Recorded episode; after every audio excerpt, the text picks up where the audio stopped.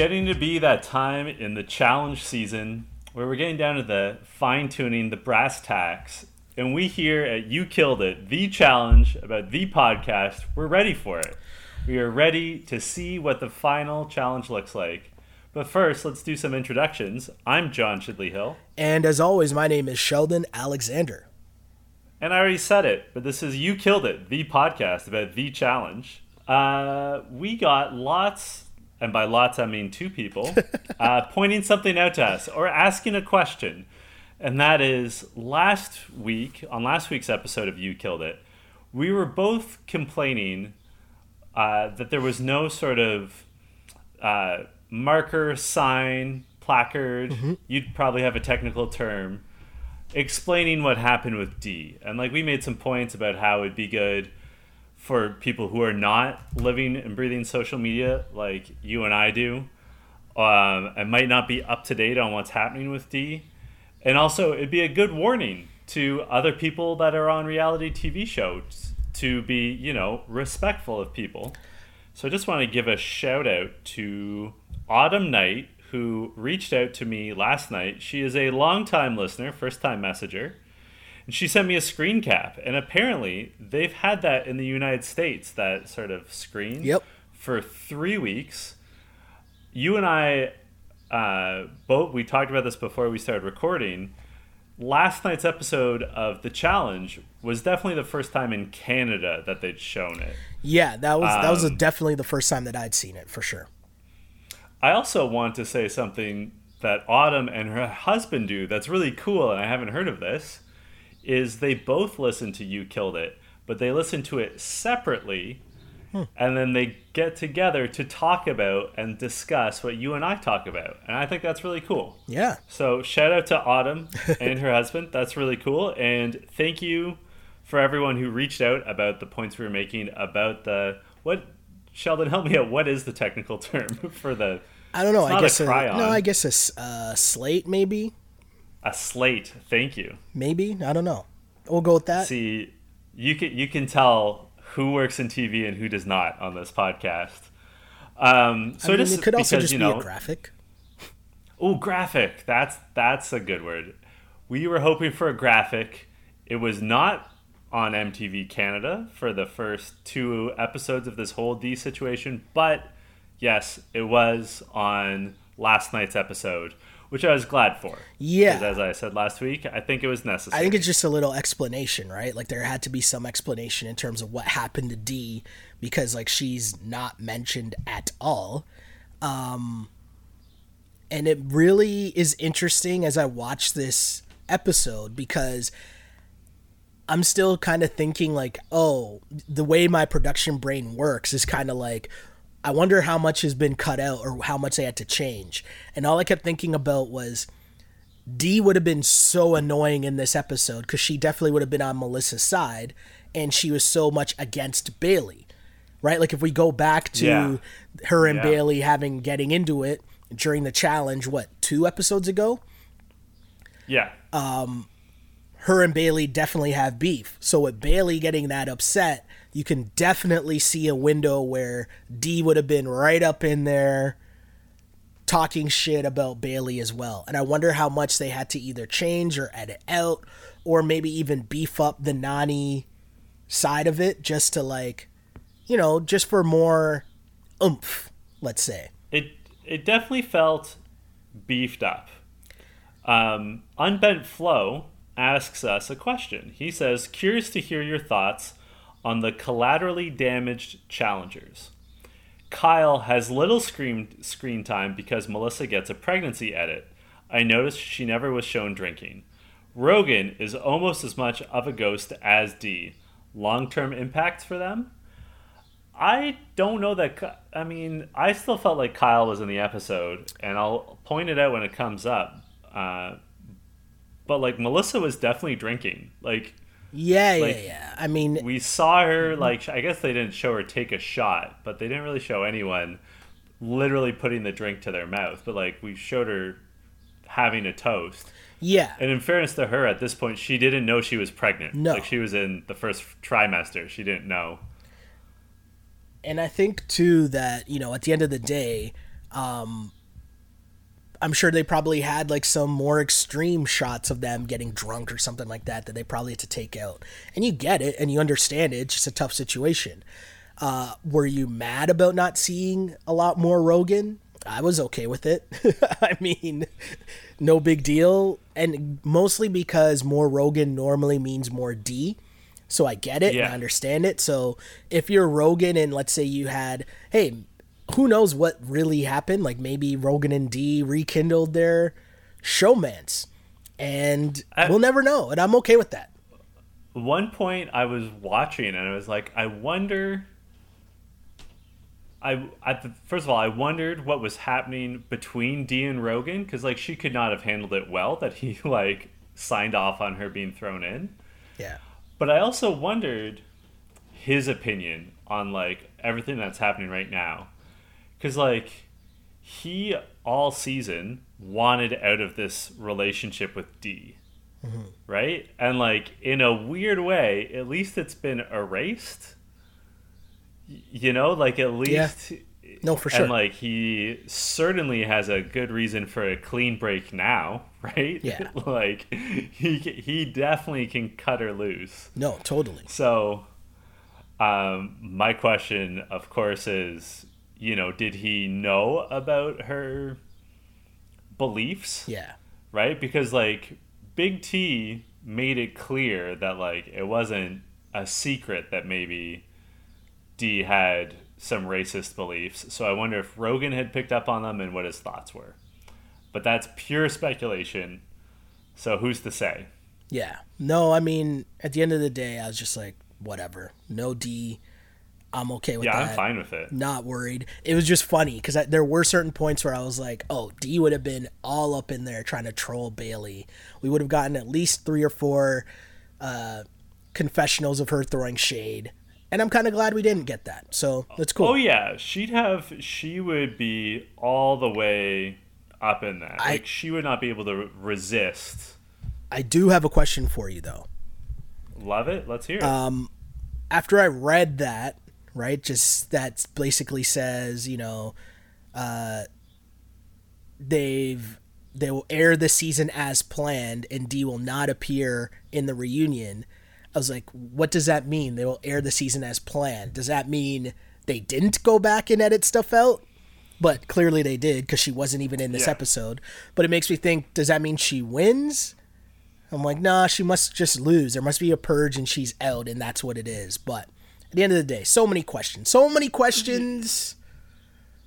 She also might just lose in the final. Like Also I, I- true. she's I know she won last season, but as I've said ad nauseum, she won because of Jordan and CT. Uh, I don't know that in an individual competition she's really a threat. Like certainly there's better, right? Like there's more competitive female challengers left on the show that to me it would be favorites to win. We're not even clear if it's like one winner between both genders or if they're having like winners by gender. We don't know yet, but I mean, you, you got to assume Jenny's going to win over D. For sure. Yeah, I, I would assume that for sure.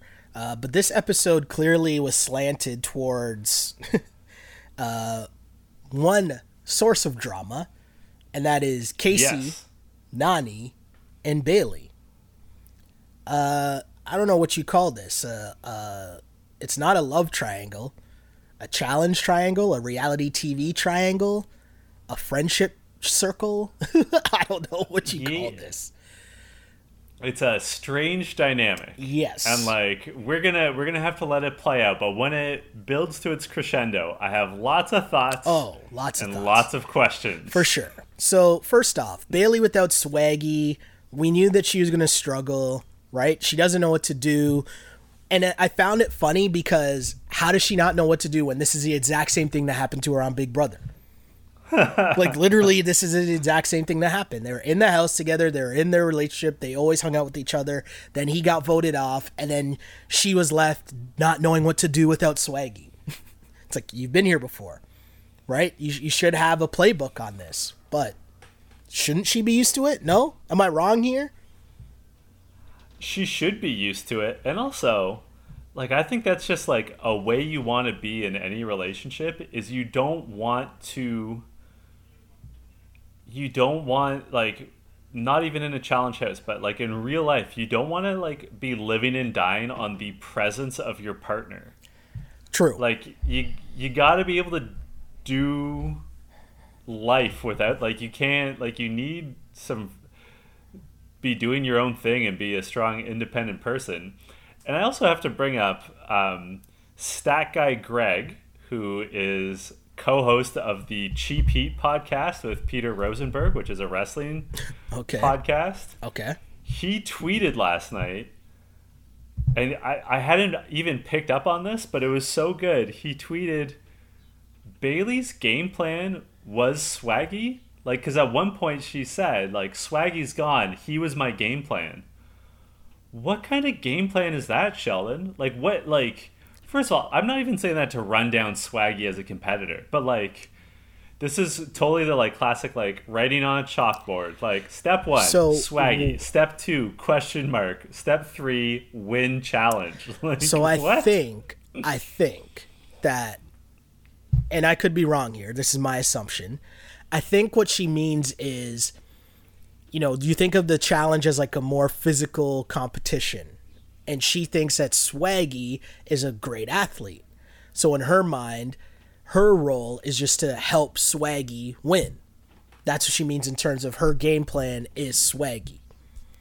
Her game plan was just to help Swaggy win. It wasn't so much focused on herself as much as it was let's try to help him win because I think he has a better chance in the final to actually win because he's a better athlete than she is.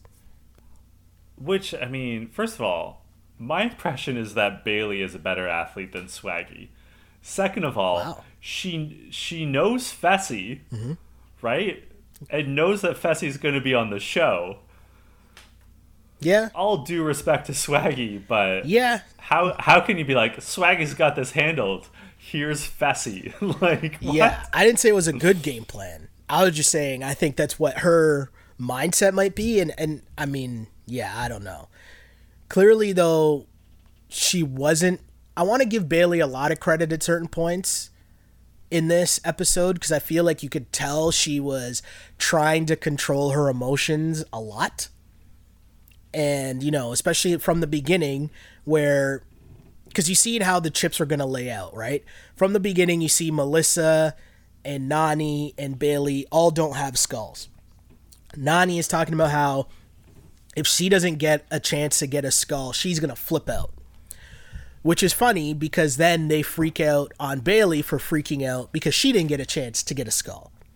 See the irony? Yeah. There's a lot of points here where I'm like, people say things, but then when it the same thing applies to someone else, they don't really see it in the same light.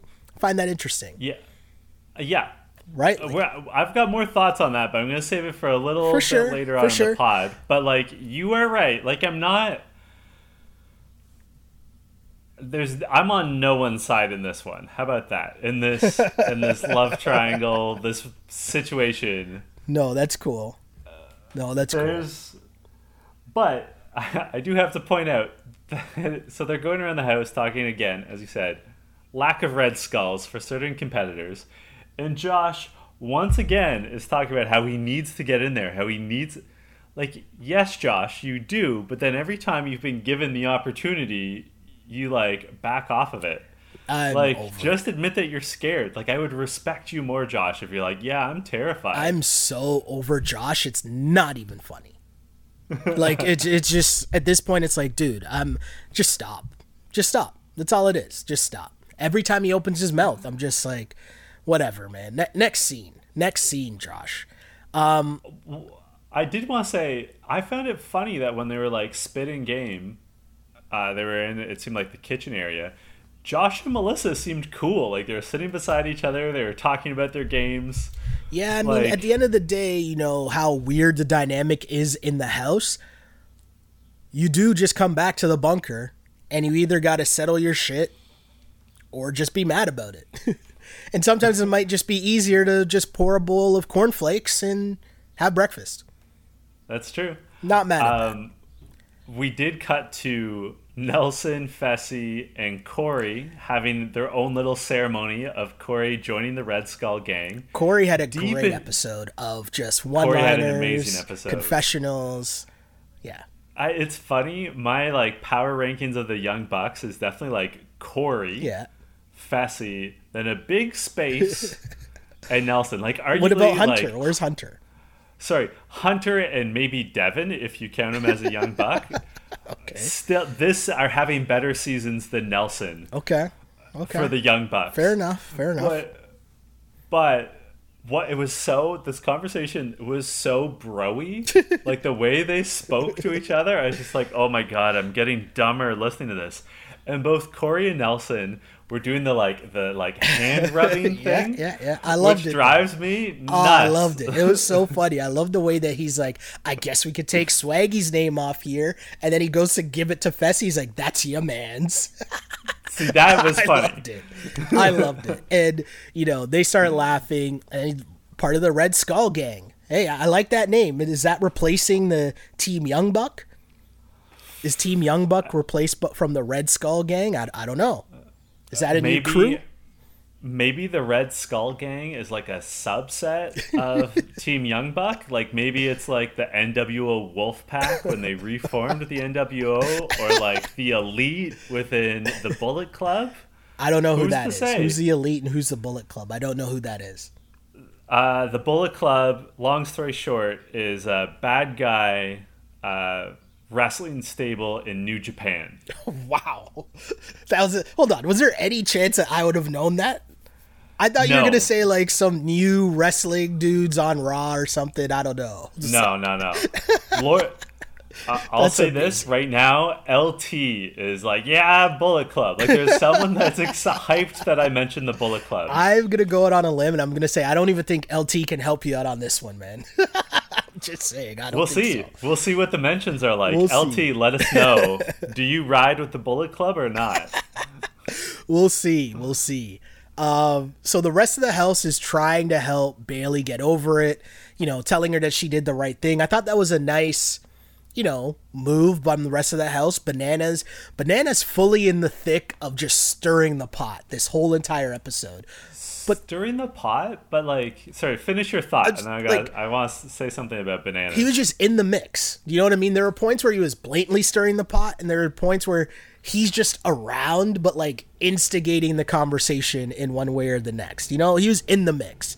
And you and I are. Sorry, go ahead, man. No, no, no, it's okay. I'm excited. And he was I'm just, excited there. to talk bananas. I thought it was cool that you know they're trying to tell they're trying to tell her that you know it's fine, it's okay. You made the right move. The right move was to put him in. He just lost. Like that's not on you, and that's okay. And I agree with that. And I thought it was cool for the rest of the house to kind of tell her that because I'll let you go because because the one thing I was going to say was there's so much talk about numbers and alliances, and I don't even really see that as a thing at this point of the game.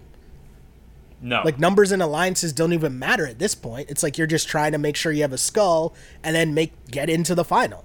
Like what do alliances have to do with anything at this point?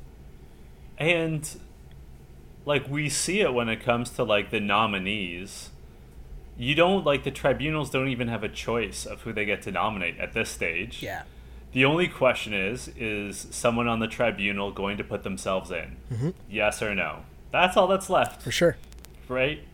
Um, but I wanted to say of that conversation, first of all, Melissa, very classy pajamas. I wanted to give her a shout out for her classy PJ game. Okay.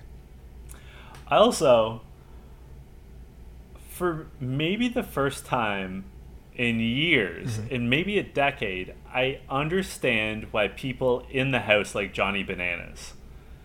Like you and I often say that in confessional, he clearly has like written rhymes. Mm-hmm. Like he comes up with what he's gonna say well in advance. Mm-hmm.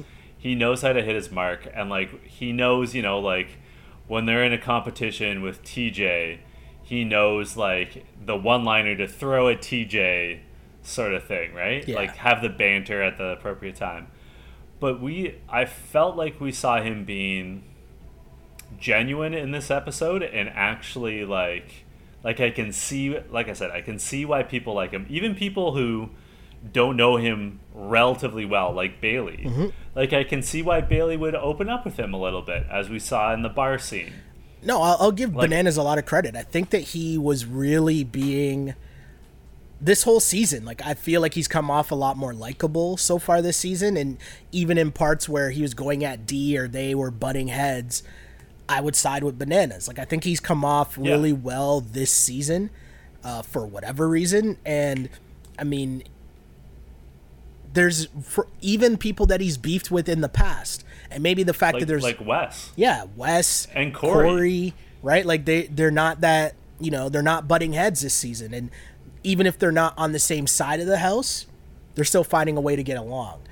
Also, too, there's not the other people like you know, uh, Paulie or Kara or you know like those very strong personalities that would be going at bananas openly.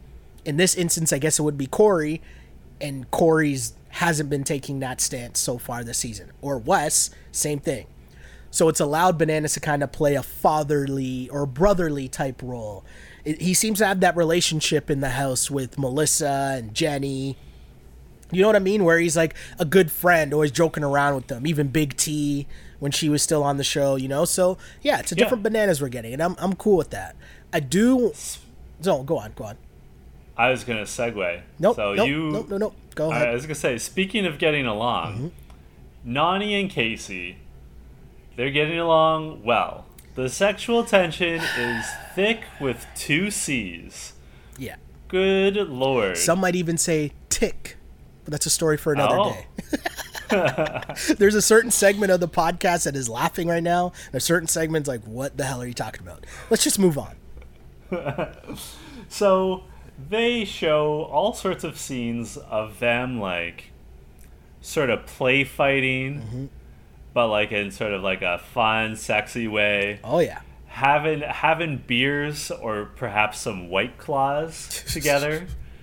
Uh, and sort of like by themselves. Like we're at the stage of the season where they've got a big complex Mm-hmm. that was like designed for like 30 people and they're down to like 12 people.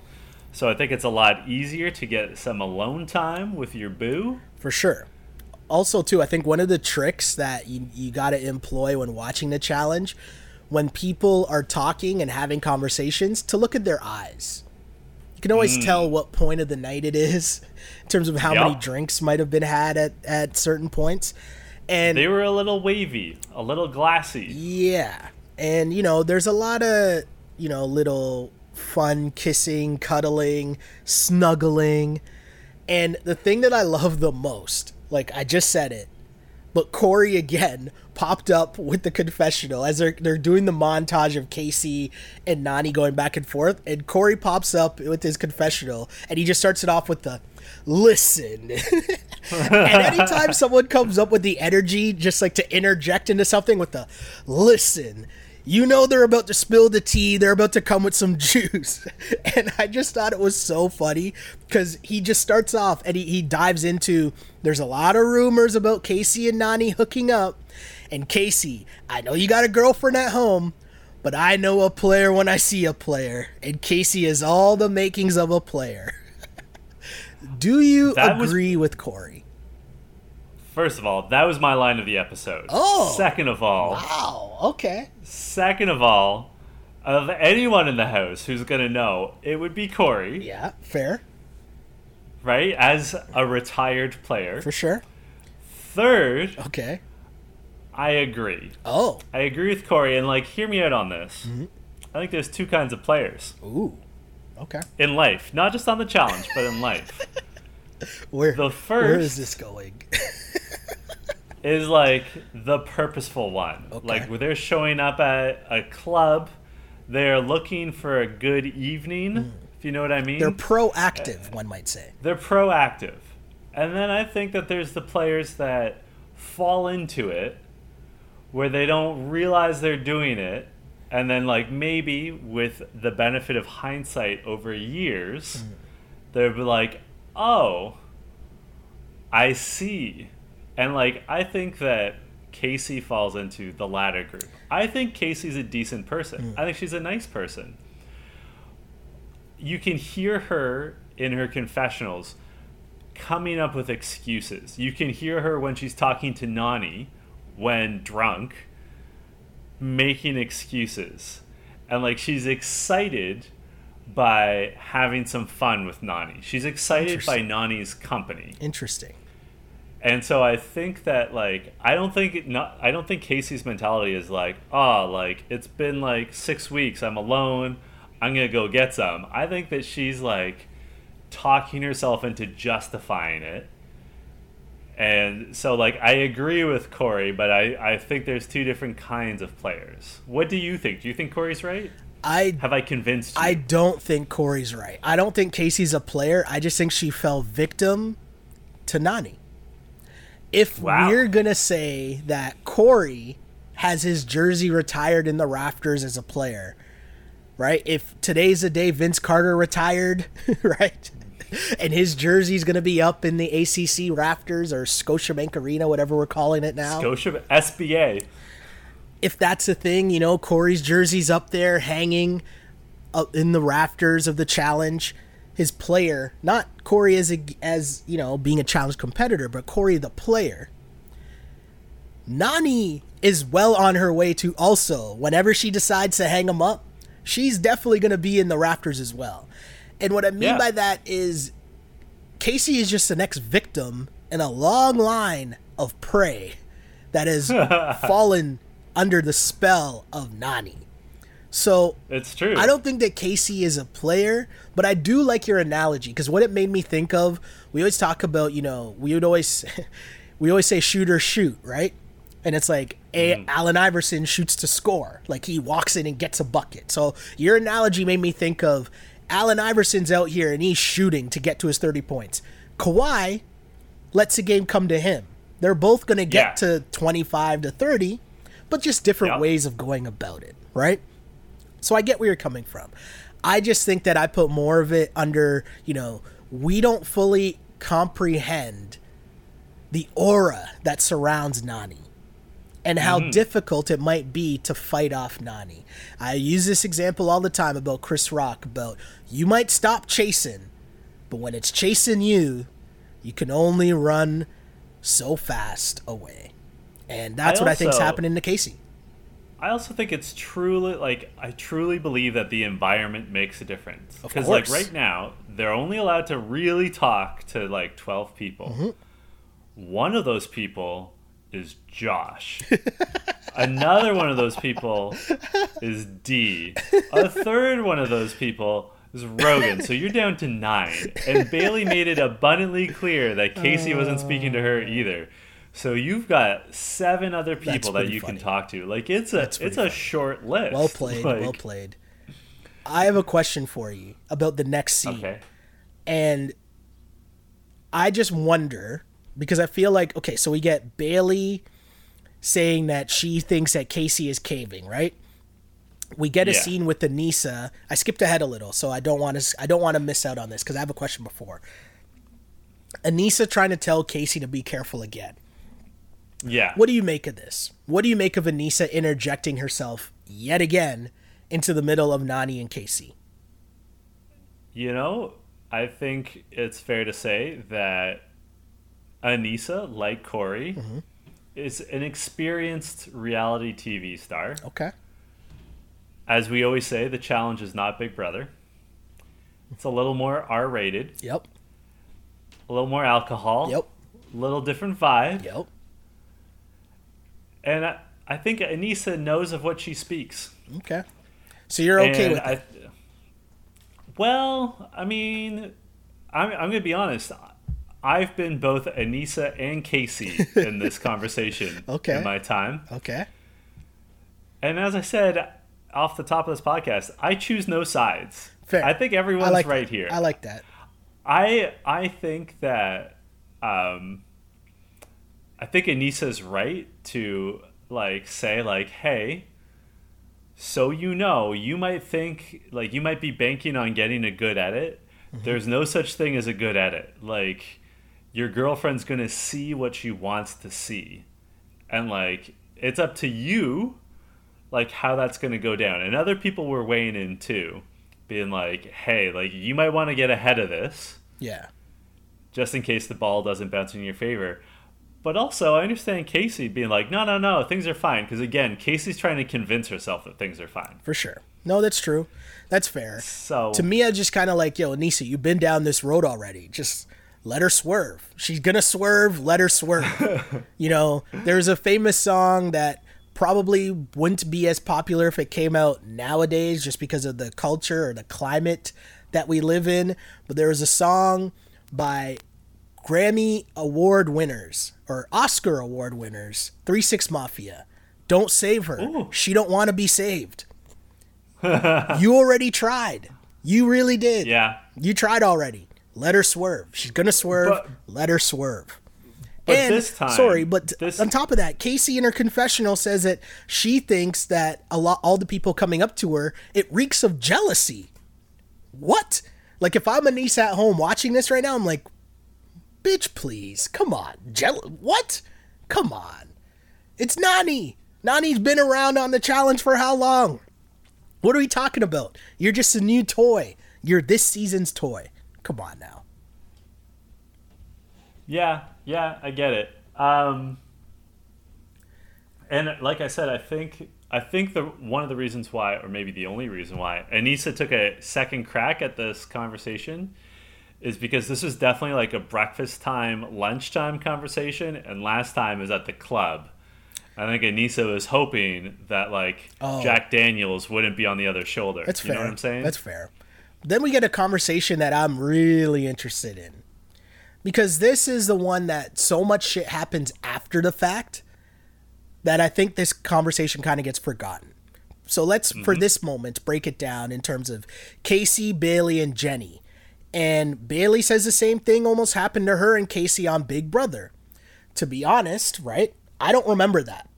I don't remember that being a part of the storyline on Big Brother. I'm not saying it didn't happen. I'm just saying I remember them all being friends. But again, Big Brother is a different show and it's on network TV, CBS. So there's some things that, you know, CBS censors might edit out. But I will say if there was like some quote unquote X rated type content, that ends up on the feeds and people would know about it. Do you know what I mean? Yeah. So, yeah, maybe they were like chilling in bed or whatever, but it never really crossed a line. I'll say that. I don't remember that being a storyline of Big Brother. But anyways, I was I was gonna ask you specifically that because you're our Big Brother expert, and like I feel like you would have mentioned that earlier in the season if you knew about it. but I also, yeah, I also like they were friends. I don't remember it being like a thing where it's like, oh, does she like Swaggy or does she like Kaycee? Like that, I don't remember that storyline. But I will also say that Big Brother comes with a higher TSOP value. TSOP coming from our friend David Jacoby. Yep. time spent on phone really high value of tsop time a lot of time spent on phone with big brother on in the background so you're paying attention but you're really on your phone a lot of that going on so i i can't really say that they didn't allude to it because i don't remember that i just don't remember it being a big storyline but anyways bailey says if swaggy wasn't there her and kaycee would have been a thing Kaycee then says Nany is a way better friend than Bailey in her confessional. Right? But in the same conversation, Kaycee does acknowledge, oh, yeah, you know, it's just flirting and it's not. Kaycee says, I'm not innocent in this. I flirt. You know, I did the same thing with her on Big Brother. That's what Kaycee says here Yeah. then goes on in her confessional to say, well, Nany is a way better friend to her than Bailey is. Just going to let that simmer. And I'll have a lot more to say on that a little later on. Yeah. I've got a lot of thoughts on this too, but we're seeing we're seeing the track laid. Yeah. Um, Storylines are have being to give a sh- I did have to give a shout out to Johnny Bananas. Okay. Who asked Kaycee describe vibe out.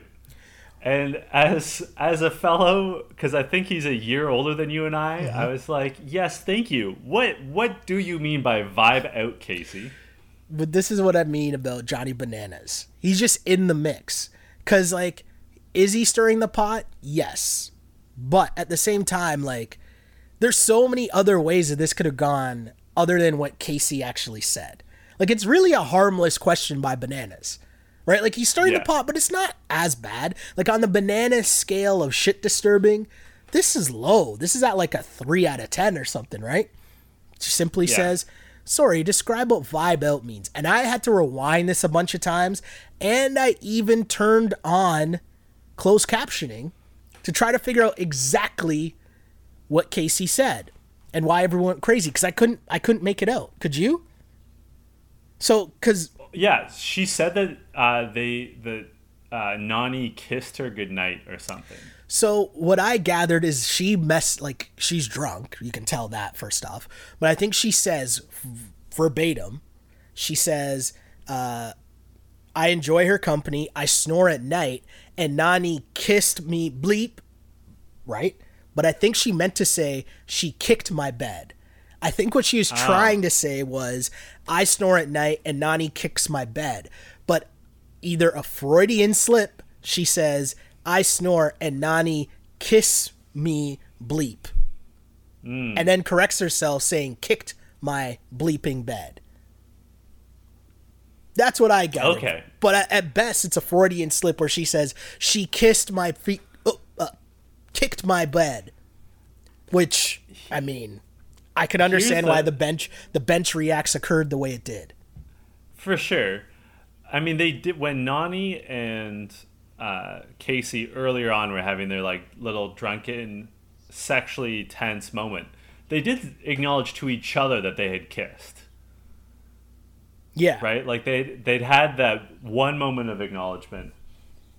Um, but anyway, let's move on to the daily challenge. Blocked in, which I was looking for. Hold a on, hold on, hold on, hold on, hold on, hold on, hold on, hold on, hold on. Do you accept Kaycee's deflection here of what vibing out means? No, like there's there's definitely sexual tension, and like I just said, they they had kissed. Okay. Like she flubbed in that moment, Mm-hmm. but like when it's just the two of them talking, they spoke about how they kissed. In their words, a lot. And I loved the bench reacts. Loved it. Yeah, the bench reacts was hilarious. It was perfect. So yes, sorry. Let's get to the challenge. Blocked in. Yeah, blocked in, and I was looking for a Bloc Quebecois joke, but I got nothing. Okay. Aside from that party itself. Oh. Um, also, there it is. See how I set that up? Um, so this this blocked in is there's a red car, Mm-hmm. which was was it a Mercedes? It looked like, and then they had all these black cars, which were like I don't know, shitty like Yugos or whatever.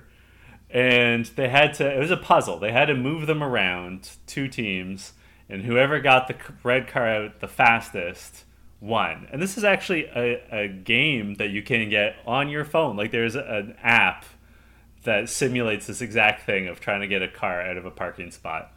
But anyway, I think it's called Blocked In. Um, the first team is Aneesa, Jenny, Nany, Bananas, Rogan, Josh, and Corey. And Sheldon, what was their strategy here? What was their what was the who was the mastermind that they decided to put in charge of this uh, operation? Of course, Rogan.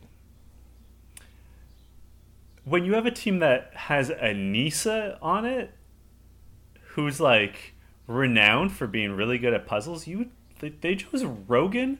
Like Rogan is clearly should just be in charge of pushing. I mean, Like yeah, I don't. that's His reasoning too is because he's good at Tetris. which this game is not like Tetris. I don't know. That's what he's. That, that's what the man said. I was just going by what he said, and I mean Jenny seemed to agree. And this, I don't know if this is not my line of the episode, but it was definitely the one where I went, "Hold on, what?" Jenny says Rogan is a puzzle master because too many cocks spoil the broth. I've never Yeah, heard that saying before. I don't think it's a saying. I, I, I don't. Just, Um, all right, sure. and then like on top of that, I saw a lot of people tweeting this, But like Rogan was clearly getting flustered, Oh, very quickly. and yet everyone was shushing. Uh, was shushing Jenny. among other people. Jenny and Aneesa. and and Aneesa. Yeah. and like people were tweeting this last night. But like, listen to the women. Yeah. and like, It was so damn bad. right. It's such a microcosm of society. Like it was so It funny is. to watch because like even when they do start to figure it out and Bananas is like, we just gotta move that car back and Jenny's like, I said that like five minutes ago. right? Like I almost wanted them to lose. Like when they announced the right, Uh, they announced that it was only between 13 seconds. I was like, please uh, let them lose, just because if they had listened to Jenny or Aneesa, they would have won. It was just hilarious how it all played out because it seemed like at one point Jenny even says, if we just do this, this, this, and this, and Bananas' response was like, no, that can't be it. There's no way it would be that easy. Like they didn't even try it. His response was, "There's no way that they would make it that easy. That it's just three simple moves." It's like, and I don't know if he's right or wrong, but it just seemed like a weird way to just automatically shoot down her point. And you know what, John? I just want to re-emphasize the point here that the challenge just showed us a great example that as men sometimes we just need to shut up and listen to women. You're right. It's it was so obvious, and like I think viewers saw it. I know the competitors, the female competitors saw it. Then we had the It was- set, It was just so funny. It was so funny. and like it's incredible that everyone knows that Rogan is not the brightest, and yet by virtue of the fact that he is a straight white male, he was put in charge for some reason. I don't know. Are you dissing his Tetris skills? Yes. Are you saying Rogan can't have good Tetris skills? I'm joking. I'm Yeah. joking. I can't even say that with a straight face. Like it would it's Rogan. Of all people, it's Rogan. And then the fact that it was doubled down by telling everyone else to be quiet, but then Bananas was allowed to say his piece. Well, he's also like, a straight white male, right? So this is correct. This is correct. but yeah, team two. team two. Did team two go a lot more smoothly? And oh, one part we kind of glazed over was yet again when they showed the two teams whose name was strategically placed last. I noted that down. The bottom right hand corner. I also I noticed something. You probably noticed this because you have a better eye, but so many shots that had clearly once been like a broad group shot were clearly zoomed in. Where like a few times yeah. I'm like, this is not like the best crop job. But it's like, hmm, I wonder who they're trying to work around. Like, I wonder why they're making this editorial decision. Oh yes. So the second D group, D D. the second group, who they have? There's uh, Fessy. So in the second group, because I wrote down the groups, and now as I scroll back up in my notes, team two was uh, Kyle, Nelson, Melissa, Bailey, Fessy, Kaycee, and D. I like what Kyle had to say, where he's like, "It's a good thing that there's a lot of pushing here, because like me and Fessy, like we'll be good at pushing." He's like, "Unfortunately, there's also a puzzle element which we won't be good at." yes. And it's funny. One thing you can say about Kyle is he knows his role. He has a strong understanding of his strengths and weaknesses. And, you know, him and Nelson and Fessy, they sat back. And you know what? In a complete flip side of what we watched with the team one, Bailey took charge and the guys just kind of let her cook, right? Bailey seemed to know what she was doing she kept she was directing traffic and the edit made it seem anyways that like that team was a lot quicker That that was as my we know- impression. Yeah but as we know hey magic tv i can edit a segment to make anything look hey it looks like john's in the rogers center right now if you're watching the video so the magic of editing oh man seeing the, the a, a packed stadium Giving wow. you anxiety? I can't believe I just I was gonna say something and I'm, I'm not gonna engage in that conversation because of political connects. but I think you know where I was gonna go I with do. that, and I'm just gonna move on. But um, Bailey don't took don't charge. threaten your bag there, man. No, no, no, no. Uh, well, I was never mind. I'm gonna keep going. Bailey, great job by Bailey, leading the charge. But, um, yeah, the winner was Team One, and I was actually stunned. I was I also noticed- stunned too. I thought it was going to be Team Two, like in a walk. Did you notice uh, Josh channeling his inner bear, who channeled his inner Triple H and Shawn Michaels with the DX celebration? Yep, That was a bit much, but Yep. it's Josh. So classic Josh.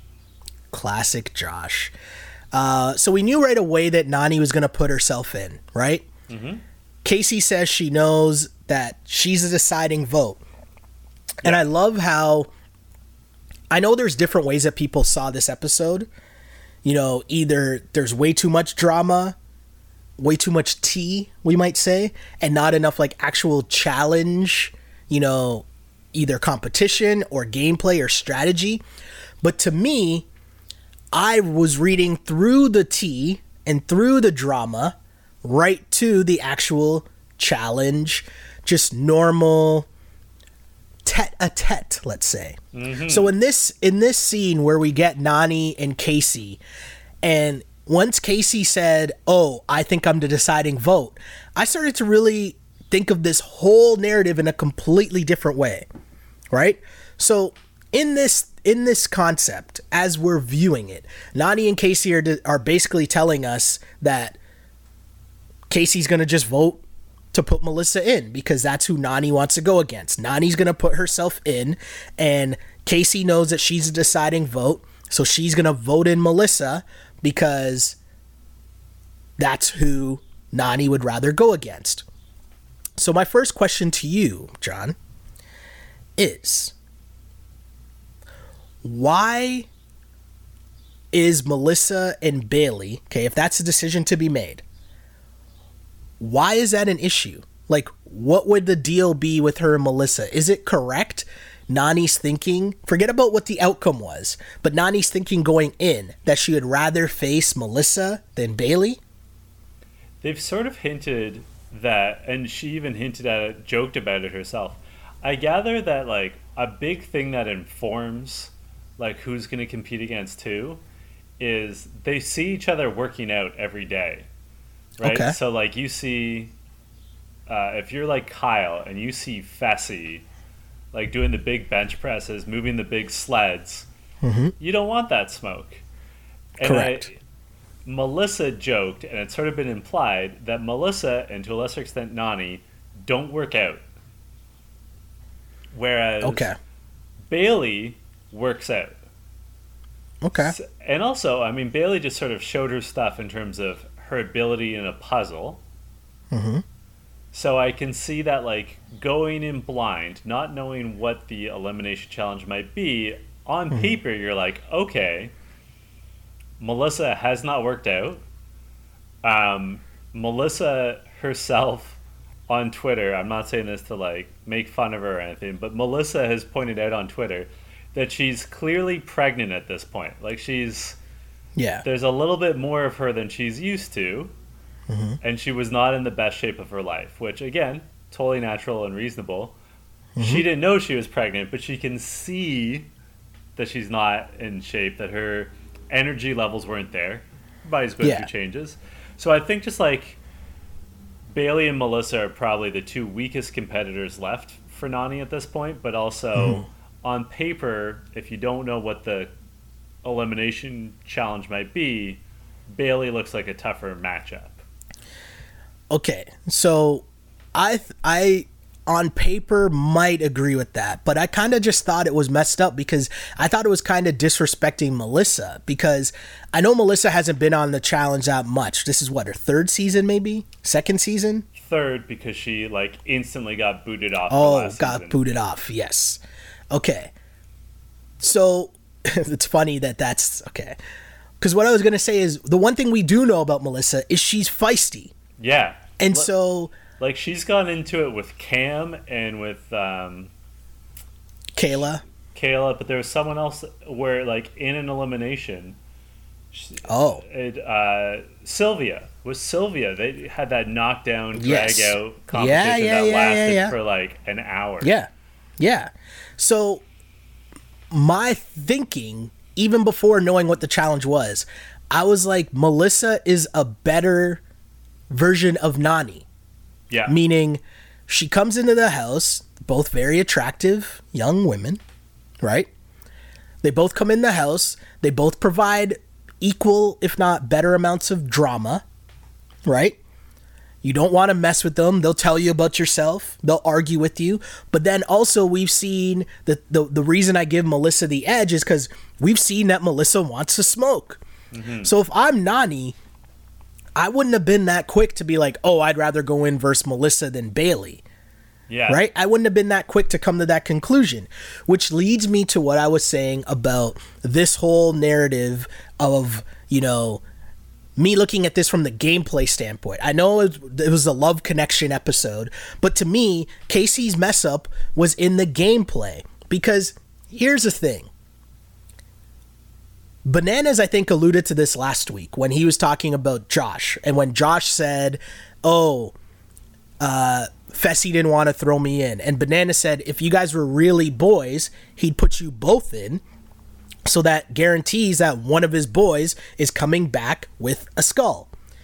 And I'll use that same analogy here because if Kaycee was honest and she's really friends with both Bailey and Nany, wouldn't you rather at least one of your friends come back with a skull other than what eventually ended up happening? which mm-hmm. obviously we'll talk about more in depth. But before we even get there, you're completely eliminating the fact that Melissa could win, Yeah. right? Like, it didn't even seem like that was something that was in her mind. And to me, that's completely disrespectful and a dumb ass plan. Like, it's completely on the table that you're sending home Nany and now you're ruining your relationship with Bailey. For what? That was the part I didn't understand. And that's where I think I looked at this whole thing through the lens of the gameplay. And that's where I really think Kaycee fucked up. Above ruining relationships. There's a few other things that she could have done better. Uh, as I mean, she was critical of Bailey and Swaggy for hiving themselves off. That like they didn't really speak with anyone Yeah. throughout. I don't know that that's true. Like they were speaking with Wes. He got Mm-hmm. eliminated. And I, I, I and- sort of see her point, but like I no, but also you got to remember.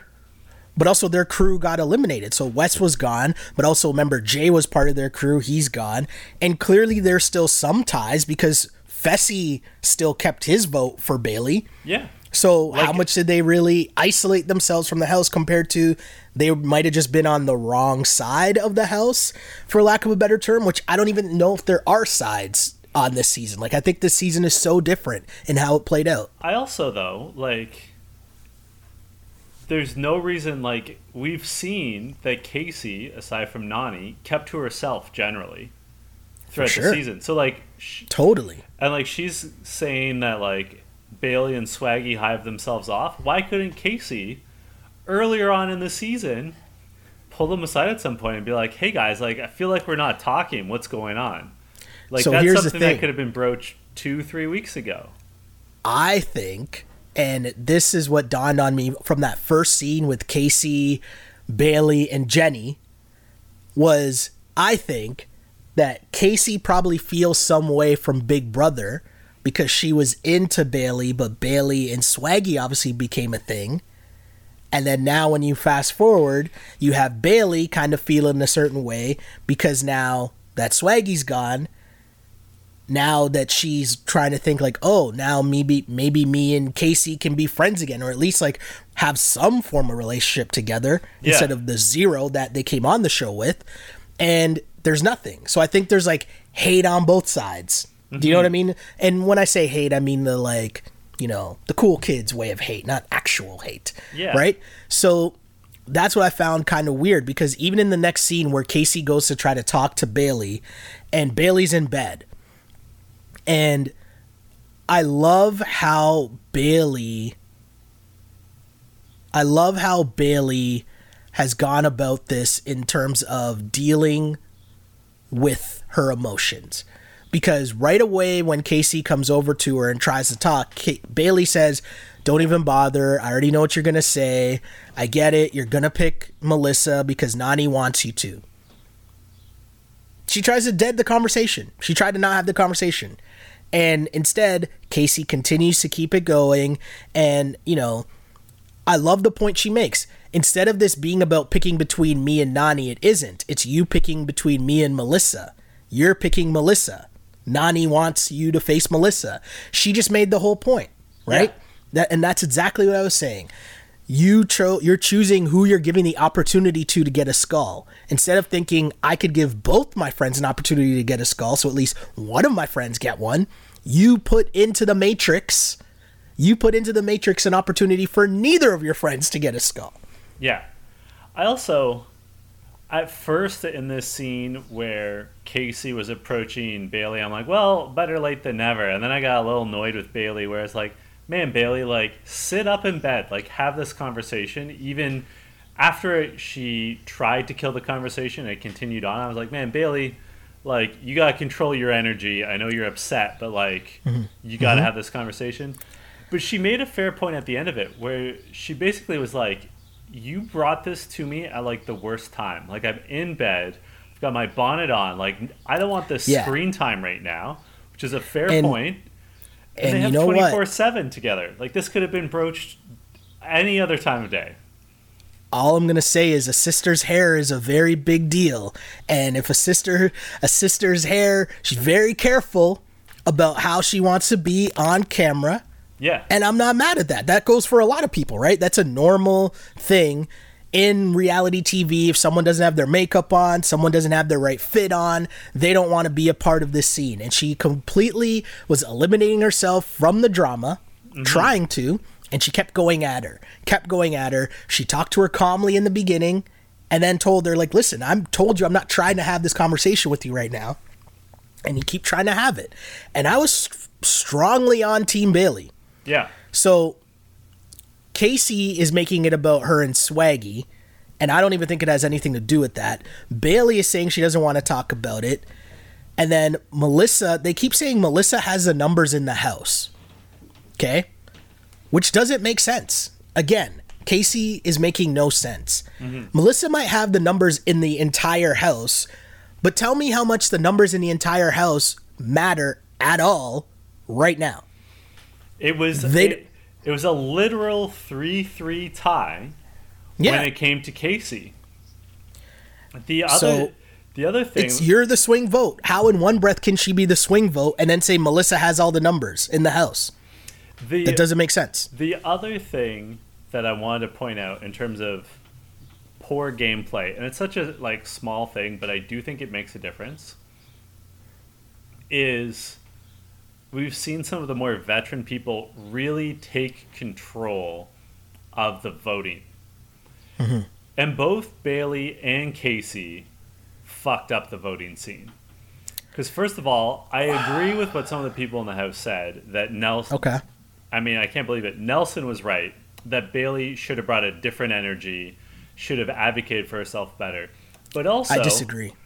Kaycee should have excuse me, Kaycee, Kaycee should have voted first.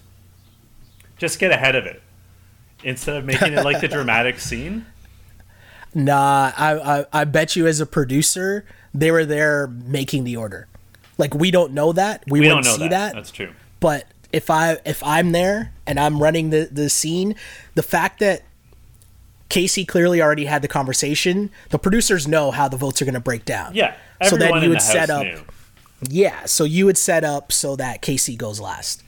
And even if they tried to make it go the other way, I'm stopping the scene and making it go the other way so that Kaycee's last. Why did you think that Bailey brought the right energy to the voting ceremony?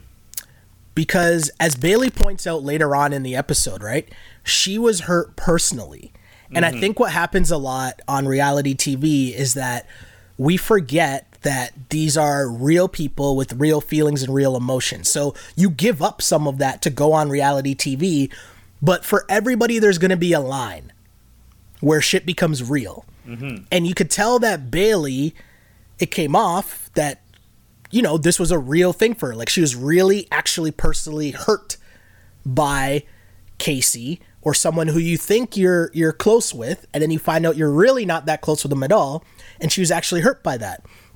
So I think in her head she was so worried about how she was going to be portrayed. And I give her a lot of credit because if you know yourself and you know, and I think we all know people like this, it's zero or 10, as she said, right? Yeah. Tears or, or yells or screams. Tears or screams, I think was a quote. And if you know yourself and you know that you don't want to put out that energy where you're screaming during the nominations, especially when you realize, well, it's not like I'm going to change her mind Yeah. right? So like, there's no other out. Like, what's the other outcome? What's going to change your mind? What's going to change any of the other votes' mind? So, I enjoyed the fact that she said, you know what? I'm just going to sit here. I'm just going to take it. Let's just get this over with. I respect that. She tried to hold it in and take the high road and be like, "You're do you're fucking me over right now." And I don't even want to add more narrative to this and make myself look like an ass on TV, yelling and screaming at you because you don't deserve my energy on that. I respected that. I liked that. And it lasted for a bit. Yeah. And this was Right. this takes us to uh, the bar scene, Nebe, or whatever it's called. okay. Uh, which I'm still amazed that they're allowed back after Josh got up on the bar and was screaming at people. But here we are. And Melissa toasts everyone that voted for her, which is a bold move. Yep. Um, and Kaycee is giving Nany like a little flirtatious pep talk. Uh, And then just like down the bar, Johnny Bananas and Jenny are talking to Bayleigh. And Johnny's basically like, hey, what are you feeling right now? Like, I think his exact words are, what's going on in your head right now? Because I don't understand. And yeah.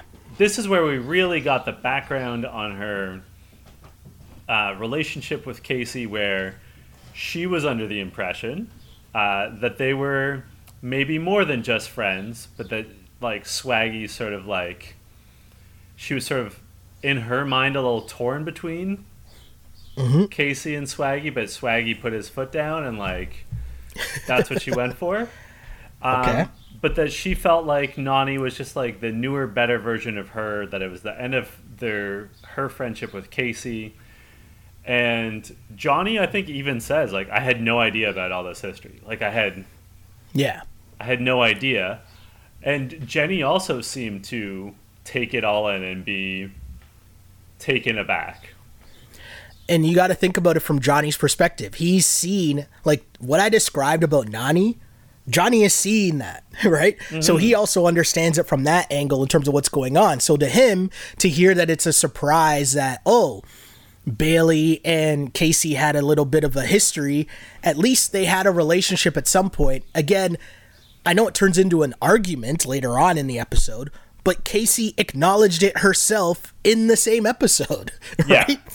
That they flirted and they had a little bit of a thing, and everything that Bayleigh said, she said in front of Kaycee Yeah. and Jenny, right? And Jenny is sitting there with Banana, so obviously she knows that, right? Mm-hmm. So I found that super interesting. Um, but yeah, I, I love the breakdown that Bayleigh gave as well, right? Just in terms of, you know, there's, as I mentioned, there's no in between. It's zero or 10. And that's why she was kind of calm about it. And to me, that just kind of summed up why I was on team Bayleigh, right? Mm-hmm. And as you mentioned, it seemed like Jenny was also on team Bayleigh. Banana seemed to have an understanding, but also the nice thing to say about Nelson, Nelson seemed to be on team Bayleigh. No?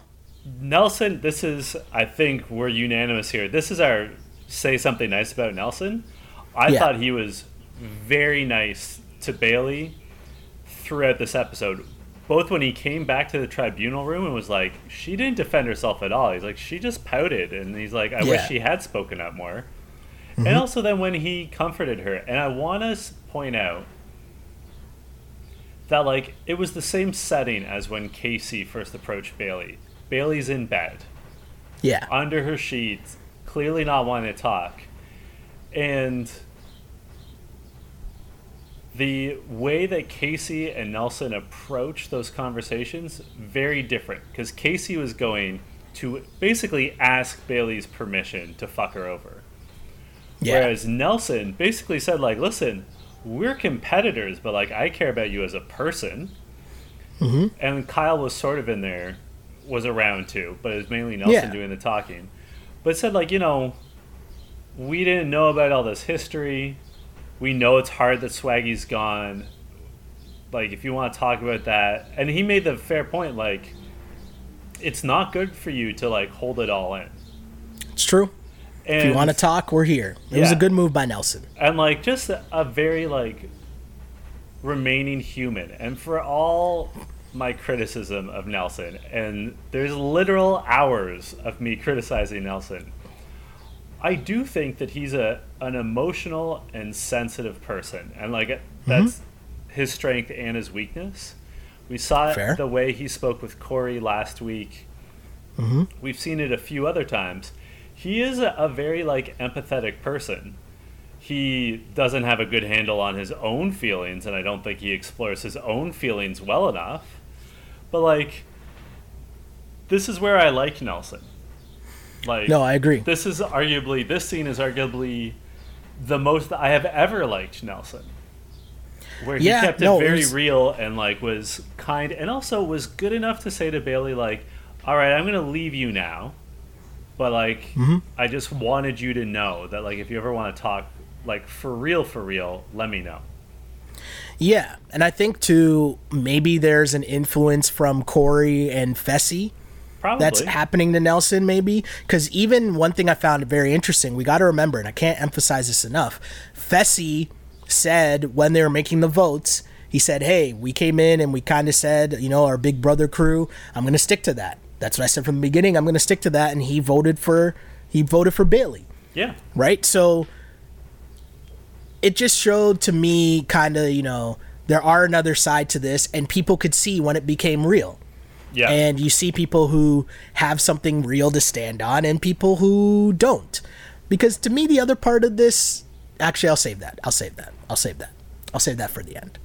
But Nelson being a nice guy, yeah. Bayleigh was losing it. She's crying. Um, the bar scene was weird, but again, I also think I can't help but imagine Dee's role in this. I bet you there was so much oh yeah. of like Mean Girl, D, like, oh, look at Bayleigh's all crying now. Uh, like, I bet you there's so much of that. But it was better to kind of see this side of the challenge where it was people being nice, yeah. trying to comfort her and console her while she was crying. And let's not forget. Because- sorry, I sorry to cut you off, but let's not forget. Kyle is best friends with Melissa. Mm-hmm. But he's in there too, being nice and I think comforting as best he can to Bayleigh. Like Yeah. Nelson certainly took the lead, but like there's also a clip where Kyle like passed her in the hall and was like, Yeah, yeah. He "Hey, are her you was okay. Yeah, like Totally.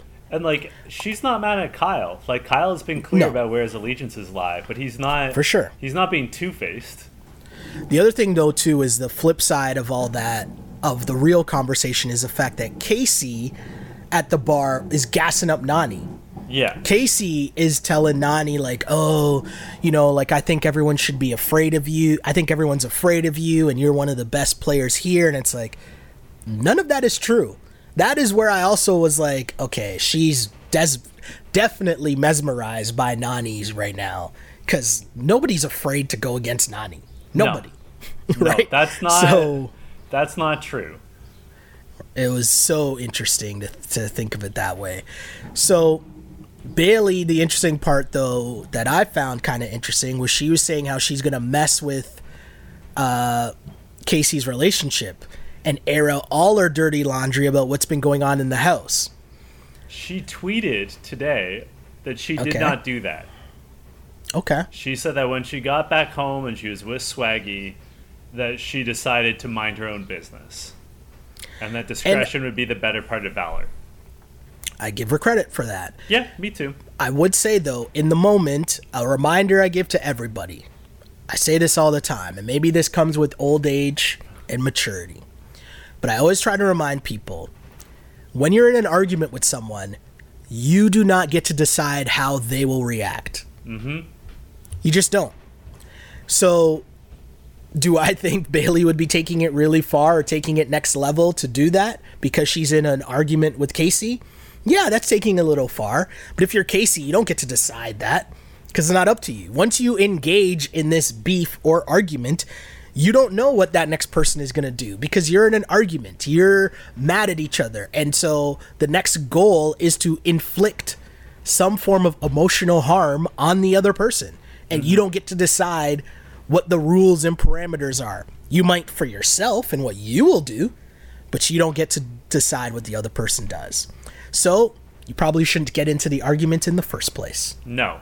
Let's talk about the argument and how it kicked off. So the tribunal has no choice but to nominate uh, Bayleigh. Was it D and uh, Is Bayleigh, D, and Kaycee? D- yeah? They have no choice. Yeah. The only conversation that's really worth having is with Bayleigh, Yeah. right? Um, So Bayleigh explains. Bayleigh, to me, the reason why Bayleigh, I'm Team Bayleigh firmly here, is because she came in and she was just speaking facts. She said that her and Kaycee were like Nany and Kaycee. They had a deal at the very start of this. When they came into the house, or even before they entered the house, they talked to each other and they had a deal that they were going to try to do as much for each other as possible. And then because of Nany, she broke it. And this is where I don't like. This is Nany. Nany's a vet, but Nany Nany plays herself a little bit here because she says, "Don't put that on me. It's not on me." And Bayleigh says, "What do you mean it's not on you? The only reason she's voting for Melissa is because you want her to vote for Melissa." yeah, Which again, Bayleigh, straight facts. It's- But a double down, what is Nany talking about? Why not just own it? Yeah. Like, this, and this is one of Nany's weak points is that she never handles criticism well. True. And, like, technically, this isn't even criticism. This is just No. Bayleigh's stating a fact. She's doing it for you. And maybe, I doubt this, maybe this is news to Nany. And Nany starts getting into splitting hairs about, like, I didn't ask her to. I just told her to do what she felt was more comfortable. But, like, You asked her to. you, come on, Nany. and, like, Right. what, what is, I found frustrating about both Nany and Kaycee was their inability to just, like, yes, Bayleigh's taking it personally, but like they could have left it at that. Like they both could have been like, "I'm sorry you're taking this personally, but it's just gameplay," and, Yeah. like, and, and- like and then like left it at that. I can't emphasize enough though how bad gameplay it is because even if you include the full numbers of the entire house, why does that matter? Yeah. Because all people are acknowledging right now that this was probably the last female elimination. Right? Yeah. There's going to be some form of a purge coming up and then that's how they're going to decide who's going to be in the final and who's not going to be in the final. So then why do the numbers matter? Yeah, right? Like, are you voting on who's going to be in the final? No. Are you voting on anything? So what? So her saying that, oh well, Bayleigh doesn't have the numbers, and so uh, they, their point was Kaycee was making a strategic move to be on the right side of the numbers with the house. That doesn't even make that doesn't hold water to me. and That she doesn't make has a red skull too. Like just all I'm saying is, I'm not saying it's good gameplay. I'm just saying that they could own it Yeah, as yeah. gameplay, which is what they claim it was.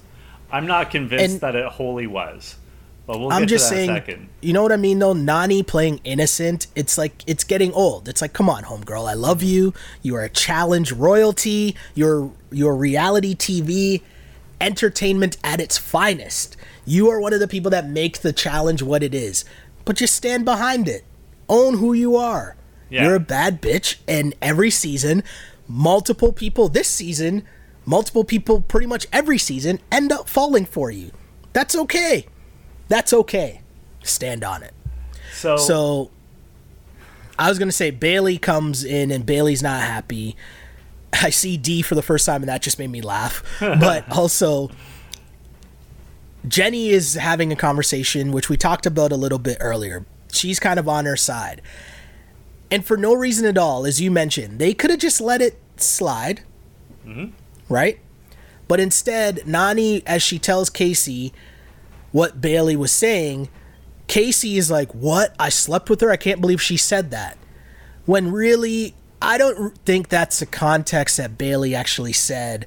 Mm-hmm. Like she said, I think the quote was, We slept together, we ate together. Like, I didn't take that as like She- having sex. She meant it in context. She meant it as we fell asleep in the same bed together. She did Yeah. not mean we had sex. But Kaycee comes in with the energy as if she's going to confront Bayleigh. And this was the moment that Bayleigh finally had had enough. And I was I was with her 100%. You're only going to poke the bear so many times before the bear reacts.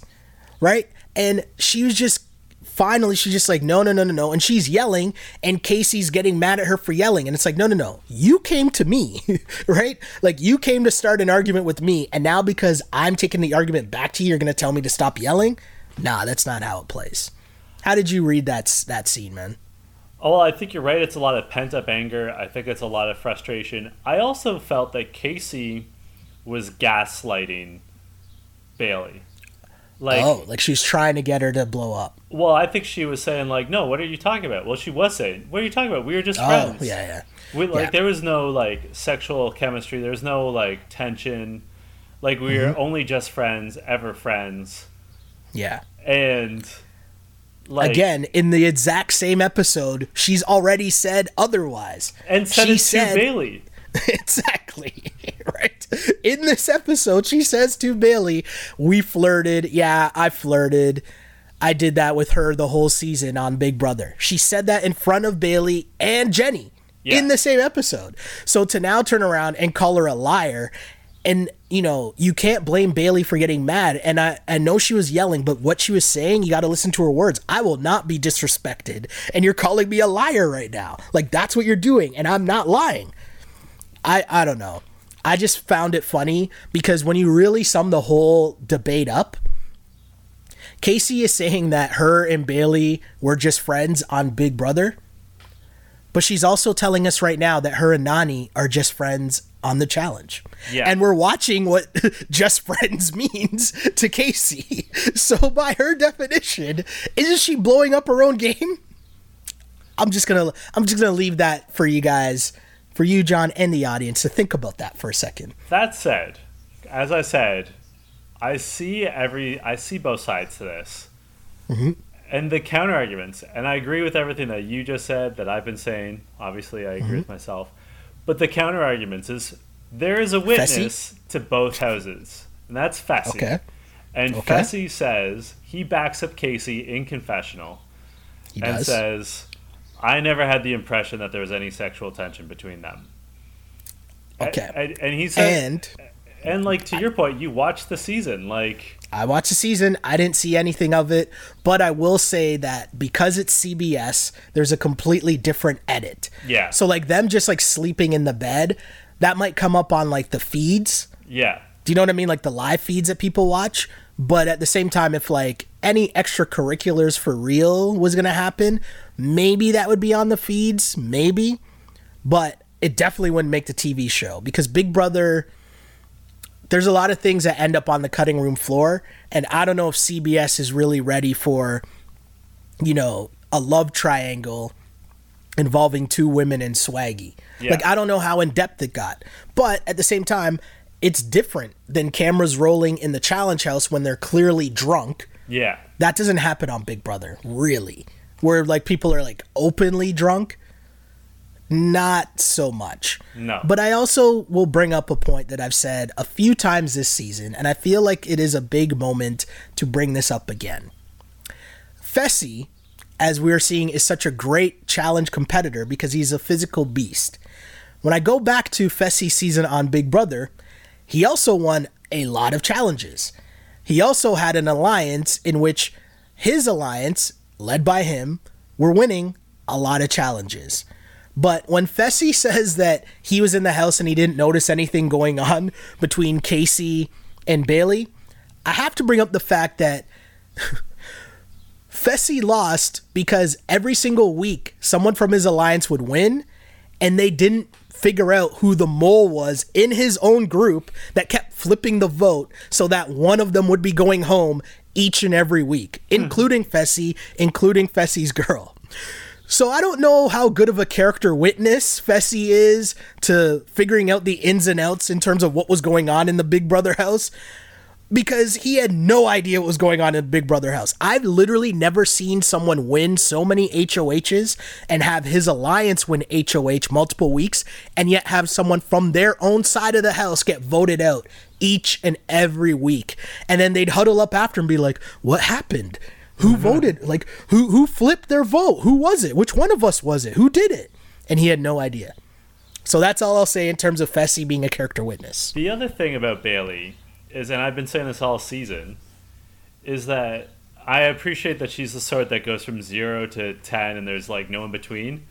Mm-hmm. It would behoove her in real life and on the challenge to figure out how to find that middle ground. Because, like, you're right. Her, totally. The content of what she has to say, spot on. But Totally. as people in the house said, even Melissa said, if she showed like half of this passion in the vote, she would have won the vote. I don't think that's true, but like, I don't think that's true. but like Nelson But I get also, Nelson also had said like, why Yeah. didn't she defend her? Like, she has to figure out how to walk that middle line of being assertive rather than passive or aggressive. For sure. If and she I, plans I- on keeping I- on doing this, and just in life too, like it's no way to live. And the one side I might agree with you on is maybe one person would have flipped if she had said, "Hey, just think of the person." eh, Maybe she would have lost the vote, but if she at least has spoken up, someone would have seen Kaycee's true colors and been like, "Oh, so Kaycee went back on our word." Mm-hmm. Right, and at least that's might have been the win you get out of that whole nomination ceremony. So that makes sense. And but if, if you do the math too, so like the other two, so there was um, Melissa won the vote four to three, right? yeah, You're not going to flip Kyle, and you're not going to flip D. no. So who does that leave for her to try to flip? Well, Josh, but he's probably not going to flip, right? Who did mm-hmm. Josh vote for? He voted for Melissa. Josh voted for Melissa, right? Mm-hmm. Josh wasn't going to flip. And the last person was who was it on Would've the other side? It was Fessy. Oh yeah, So yeah. So it was tough either way. the only But- person she could talk to reasonably would be Josh. And, I, I agree really- with you. I don't think Josh is going to flip, but like maybe you can be like, "Yo, your best friend apparently, Hold Fessy." on. Can you reasonably talk to Josh? No, you can't. But Is you that a thing that happens? You can try. I'm joking. I'm joking. I'm just saying that, So- like, I think Bayleigh. I hate to say like she needs to learn how to control her emotions, but she has to figure out like a way to like express her emotions in ways that are more effective. Because the other the other thing I might all say, the all the people watching lost the plot because of like the fireworks, you know? so the the one thing I will say in Bayleigh's defense is if I'm producing a TV show and I'm editing the TV show, do you know what makes the show? The highlight reel.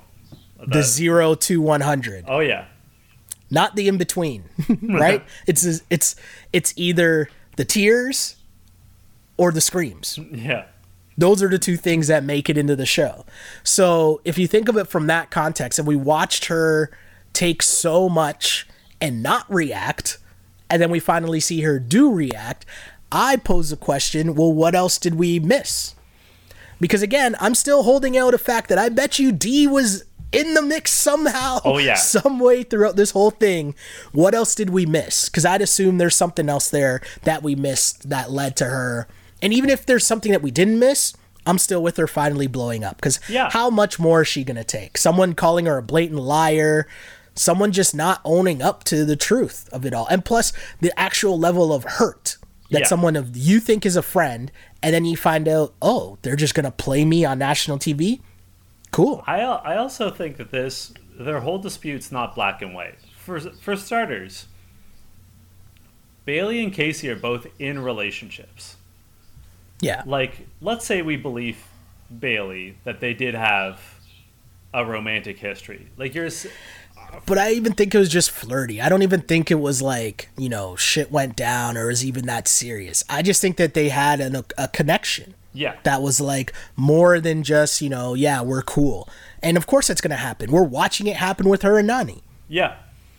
I my point is just that like their reactions were so strong that I think it's more complicated. Like I think that Oh, yeah. like I think that Kaycee, I think a lot of her anger called for came from a being called out, Mhm. right? Like like Nany Yeah. disliking criticism. Maybe Kaycee's built the same way. B trying to keep things under wraps between her and Nany. Right? Like she's been trying to tell Yeah. everyone, no, no, no, no, no, we're just friends. And here she has someone who she's had a, as you point out, a friendship with, saying like, I didn't think we were just friends. And like the natural conclusion is, okay, if Bayleigh, if you and Bayleigh had a similar relationship, and Bayleigh didn't think that you were just friends, and then you have this situation with Nany, who in your own words you're closer with, the natural conclusion is it's mm-hmm. definitely not just friends. And like we know it wasn't just friends, but like she's trying to like put the genie back in the bottle. You know what I'm saying? Well, you know what the best way to do that would have been? not do any of this. To vote for Bayleigh. Yeah. Throw them off the scent a little bit. Because the obvious question is wait a second, why wouldn't you just vote for your friend that you came into the house with? Like your connection with this new girl is that strong? yeah. So That's always my favorite thing too. When people are like, "Oh, I have this really strong connection with this person that I've known for seven weeks," like suddenly, like new trumps old. I love it when that happens in it's- it's funny. relationships. Um, but yeah, this elimination. What do you think of the elimination? I Melissa versus Nany. Right away when I saw it, I'm like, Nany's losing. I I thought Nany was going to lose, but also I thought this was the worst elimination of the entire season. Hmm. I did not find it interesting. I hated that like the format of the of the competition Yeah. basically meant that it was tied until like through dumb luck Melissa fell before out of the ring before Nany could grab her skull. I just think their strategy was bad. Yeah. because I think like my thought, and especially once Melissa went up one, but even before that, as soon as I, if I'm able to get you on the ground, can I just grab multiple skulls at the same time? Do I have to grab one skull at a time? Yeah. I don't think that was part of the rule, I don't think so either. Right? I and don't so know. once Melissa went up one, there's no way Nany would win because what I would do is I'm holding you down, even if you need to get two skulls off of me. I need to get one. So even once you get one and you turn to run, I'm just grabbing you, grabbing my last skull, and I'm winning. So I think their strategy was just messed up in terms of how they went about it. And because their strategy was, oh, you got one? Okay, I got one. That's kind of how it played out. But also, also, the fact that Melissa trained in MMA, I thought was really funny. And it made me wonder, like, did Nany know that? Probably not. I would assume. I don't know. It's not a secret. Like it came up when she had that big fight with Sylvia. Oh, yes, it's true. So the whole play by Nany and Kaycee made no sense. Right? because it's like, you know, she's like, scratch me in the face one more time, Melissa. And Melissa just like runs right back at her. I Yeah. thought that was amazing. I, So- I can't wait to see um, how Kaycee does now when she's left in the house with Bayleigh.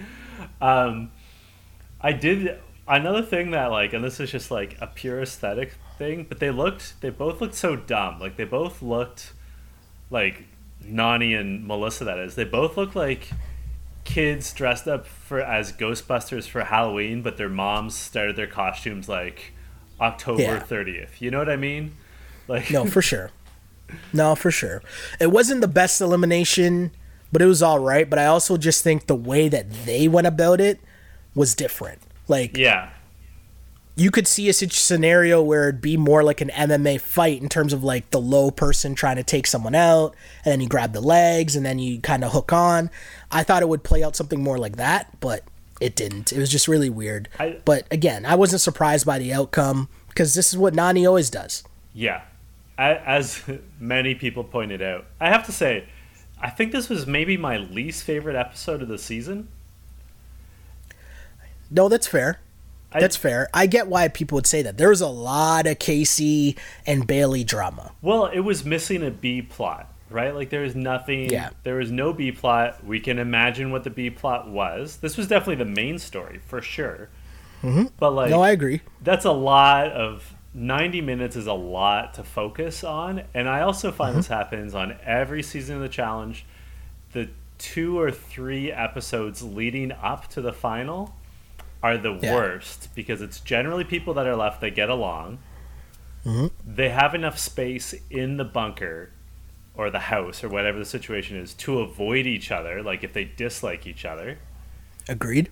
and and like you get sick of some subplots and there's not enough plot to go around for the f- full episode and like especially when you're trying to cut out one of the people so Yeah. like listen No. again i give mtv credit for like making the best of a bad situation but like not my favorite episode i'm i'm ready for the final to begin pretty much I gotta say, like, I really enjoyed it. And I, I think I enjoyed it because they did such a the, the little tricks of the trade that they do in terms of like the cutaways when they're showing everyone like running into the room to see the argument.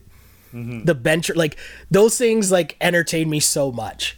Like when they're showing everyone watching, like that made me laugh. But I agree with you in the sense that there was one, maybe two extra Bayleigh or Kaycee scenes that probably wouldn't have been there if there's another plot going on. Right? Like a, an extra conversation that we didn't really need to see because it was kind of repetitive, right? In terms of Bayleigh telling the story of her and Kaycee's past. But yeah, overall, I, I, I enjoyed the episode. I was laughing. As mentioned, Cory made me laugh a bunch of times cory when he was and kyle exposing. really like were breaths of fresh air Yeah. Bananas stirring the pot at every turn. Like the whole what was this question? What does vibing out mean? Yeah. Like it was just it was just hitting the there were enough beats that were hit that I was entertained throughout the whole thing. And also just the narrative, I think maybe I enjoyed it because the whole time I was watching and thinking Kaycee and Nany are doing all this scheming for Nany to lose. yeah and I was just like in such high anticipation to see how that was gonna play out that I was so en- I was entertained the whole way through, doing so much scheming and plotting to just take an L. And if you think about it, how many weeks in a row has that happened now? Because it happened to Swaggy, right? yeah Where it was like, yep, you're getting thrown in, you're throwing yourself in, and you're gonna lose.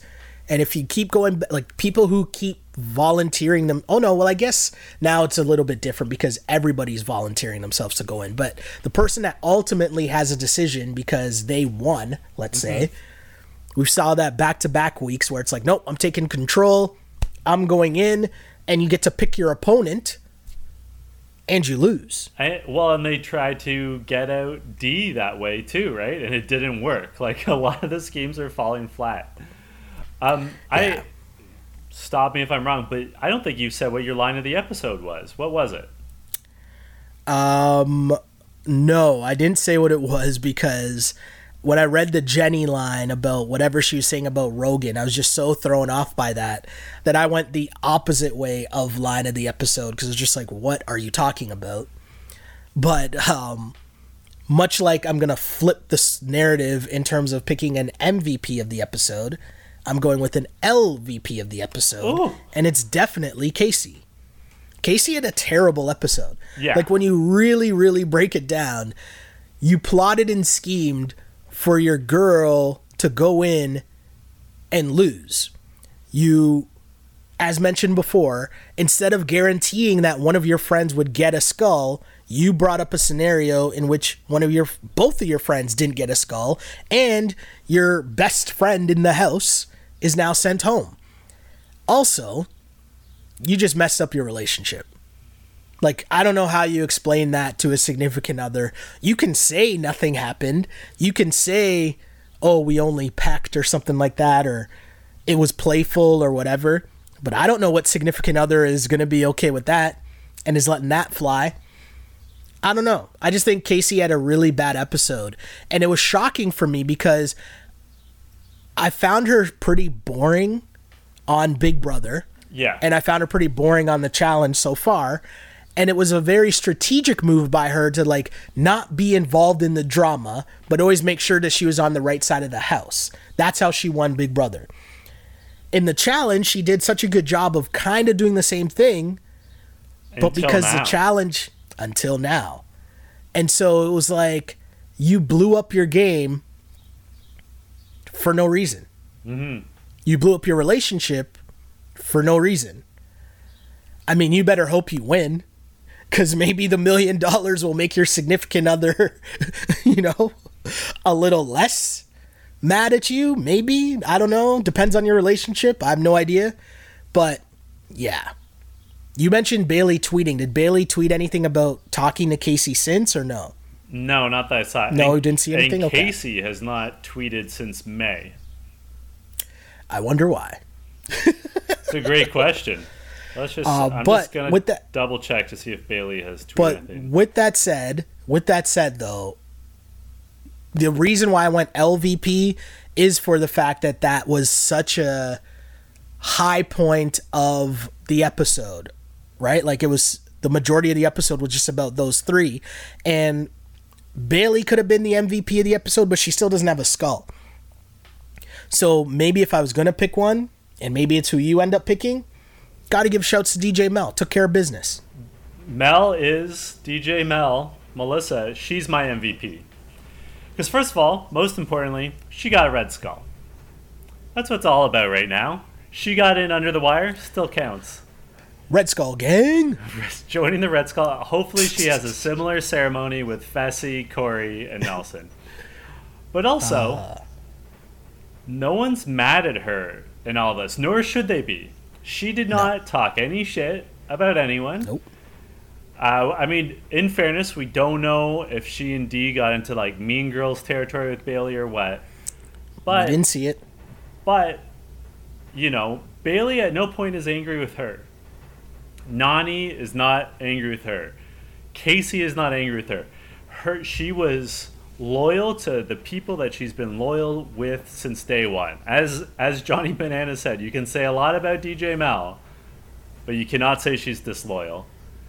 True. Now now she just needs to get her boy Kyle a skull, get Josh out of there, do us all a favor, get rid of Josh and uh, we're we're doing okay. Yeah, I mean, I I guess I enjoyed this episode more than you did, which is cool, and that's why we have these conversations. You know, That's right. That's right. trying to give different opinions to the masses. But yeah, of course, as always, people let us know what you think. Did you guys enjoy this episode? Let us know. uh, I will say, doing a quick scan of Bayleigh. Bayleigh's she's a heavy retweeter.